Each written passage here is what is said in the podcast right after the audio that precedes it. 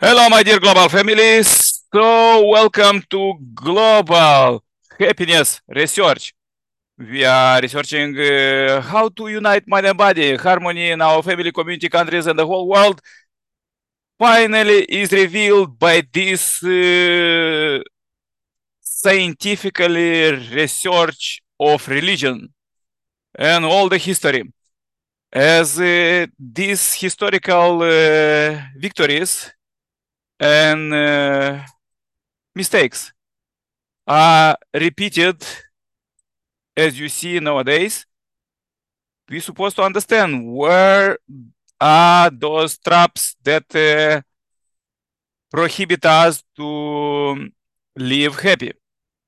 So um, enjoy the 31st presentation about the historical uh, figures Moses and Jesus and how it applied to our life. Subscribe the channel, share this message to billions. Enjoy the presentation. And for any details, contact us below to join uh, one year uh, happiness research program. Let's go.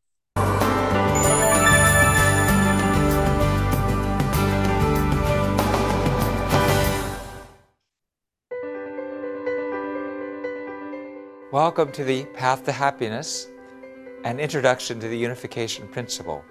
I'm your host, Dr. Tyler Hendricks. In our last session, we covered the failure of the second national course to restore Canaan and prepared to start the third national course. This is getting long, right? Out in the wilderness, it seems a long way from the ideals of marriage and family. But our lives and the world around us are pretty much way out in the wilderness too. Through the course of Moses, we're seeing how God never gives up, but is always creating a foundation to receive the living Messiah. So we study Moses' course and Jesus' course, knowing that they are, in many ways, not so different from our own, and that God is with us as He was with them. After the failure of the spies in Canaan, Israel wandered in the wilderness for 40 years. They finally returned to Kadesh Barnea. While they were drifting around following God's direction, all the people over 20 died, and those under 20 grew up worshiping and dedicating themselves to the tabernacle, surviving through their faith and loyalty. Thereby, they created the foundation of faith for the third attempt to restore Canaan. This started on the foundation of departing from Kadesh Barnea. If the people of Israel honored the tabernacle and followed Moses without complaint, the foundation of faith would have been completed, and the foundation of substance would have been fulfilled, centered on Moses and they could have entered Canaan. In order to complete this course and indemnify the people's complaining, God had Moses strike the rock in front of everyone to bring forth water for them to drink. On the condition of drinking the water from the rock, they would have entered Canaan with the foundation of substance completed. But this time, the central person, Moses, made a mistake. Moses grew angry against the people who were complaining that there wasn't any water. He hit the rock twice instead of just hitting it once. Because he struck the rock twice instead of once, the providence was not established, and Moses had to stay behind in the wilderness with the promised land right in front of his eyes. Why was it such a sin to strike the rock twice?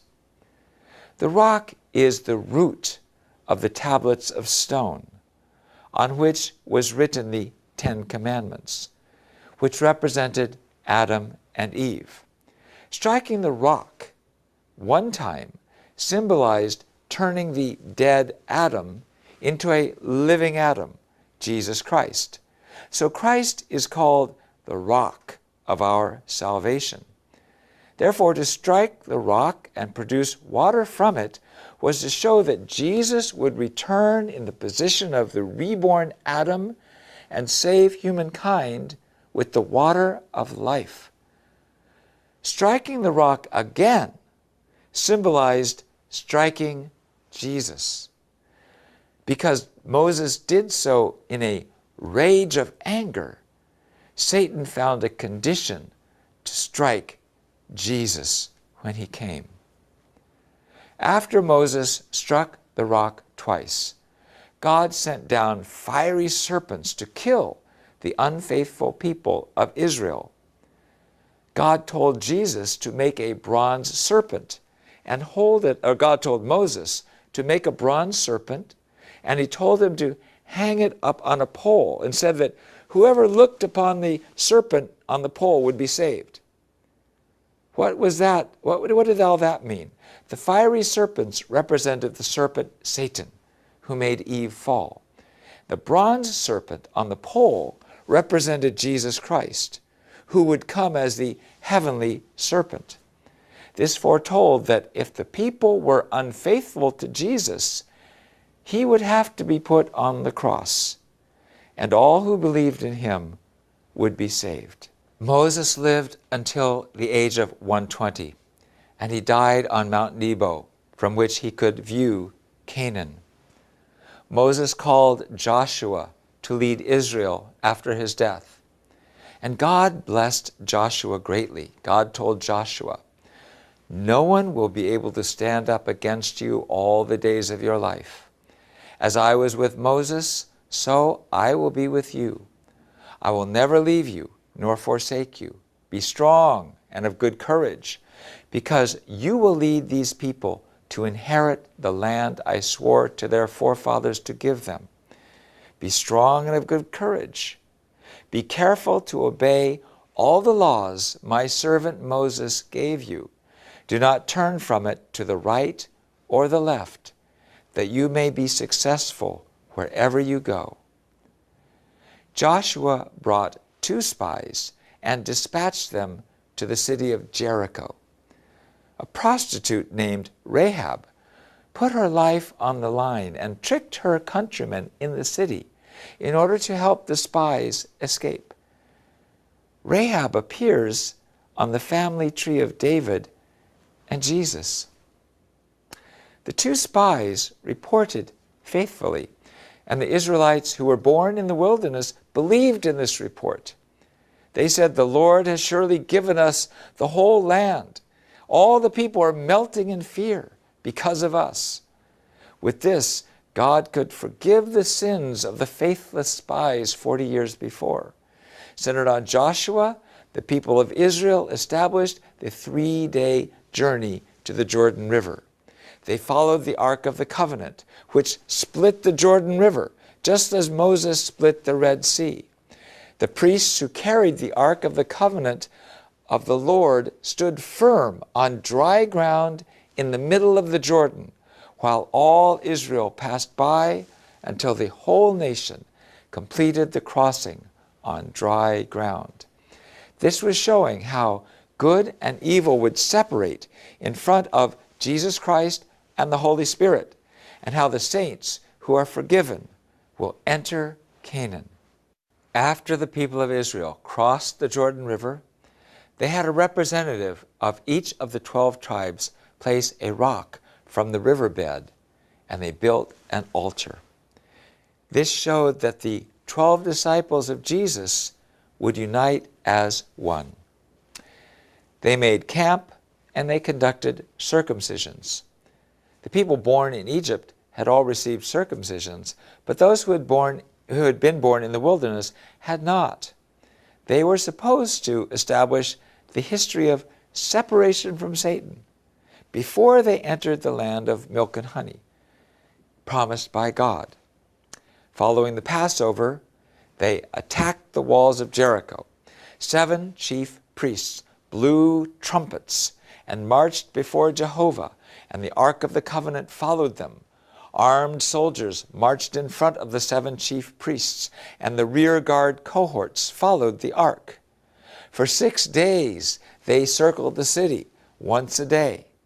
On the seventh day, the seven chief priests circled it seven times, blowing the trumpets. And when Joshua shouted, God gave you this city, and the people shouted also, the impregnable walls of Jericho collapsed.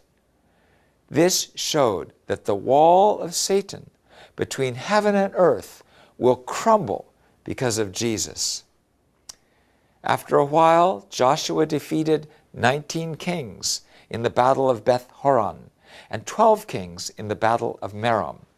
This showed that Jesus, as the King of creation, would defeat the reign of evil and establish heaven on earth.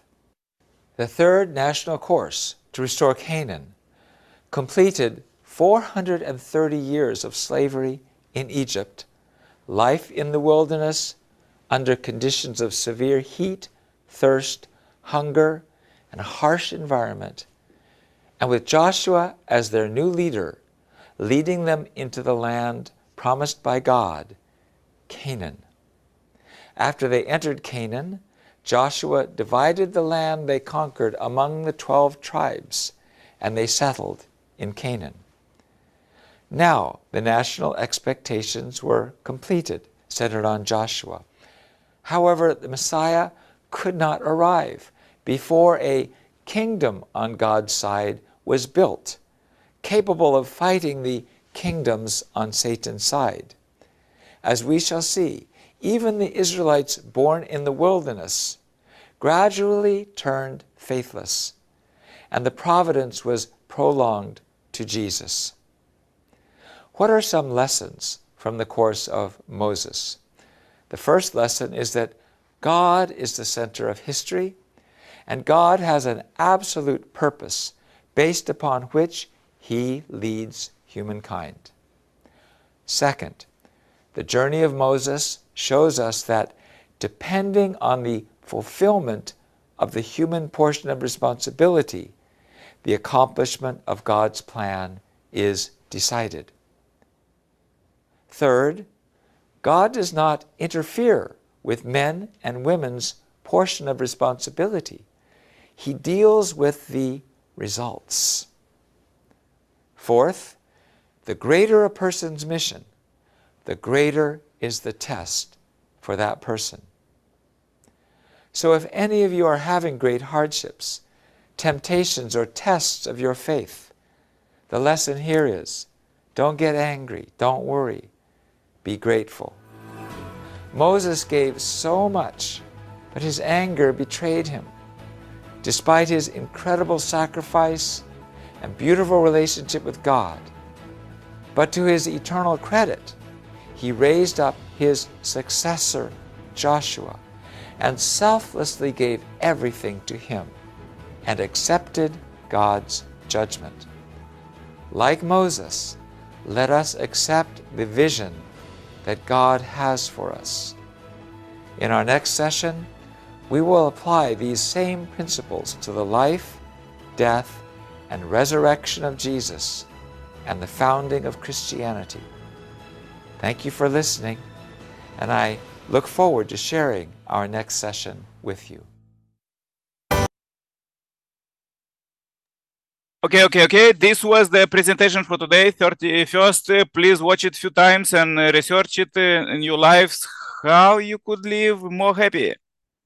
Subscribe and share this message to billions. More about us below the video, how you could cooperate.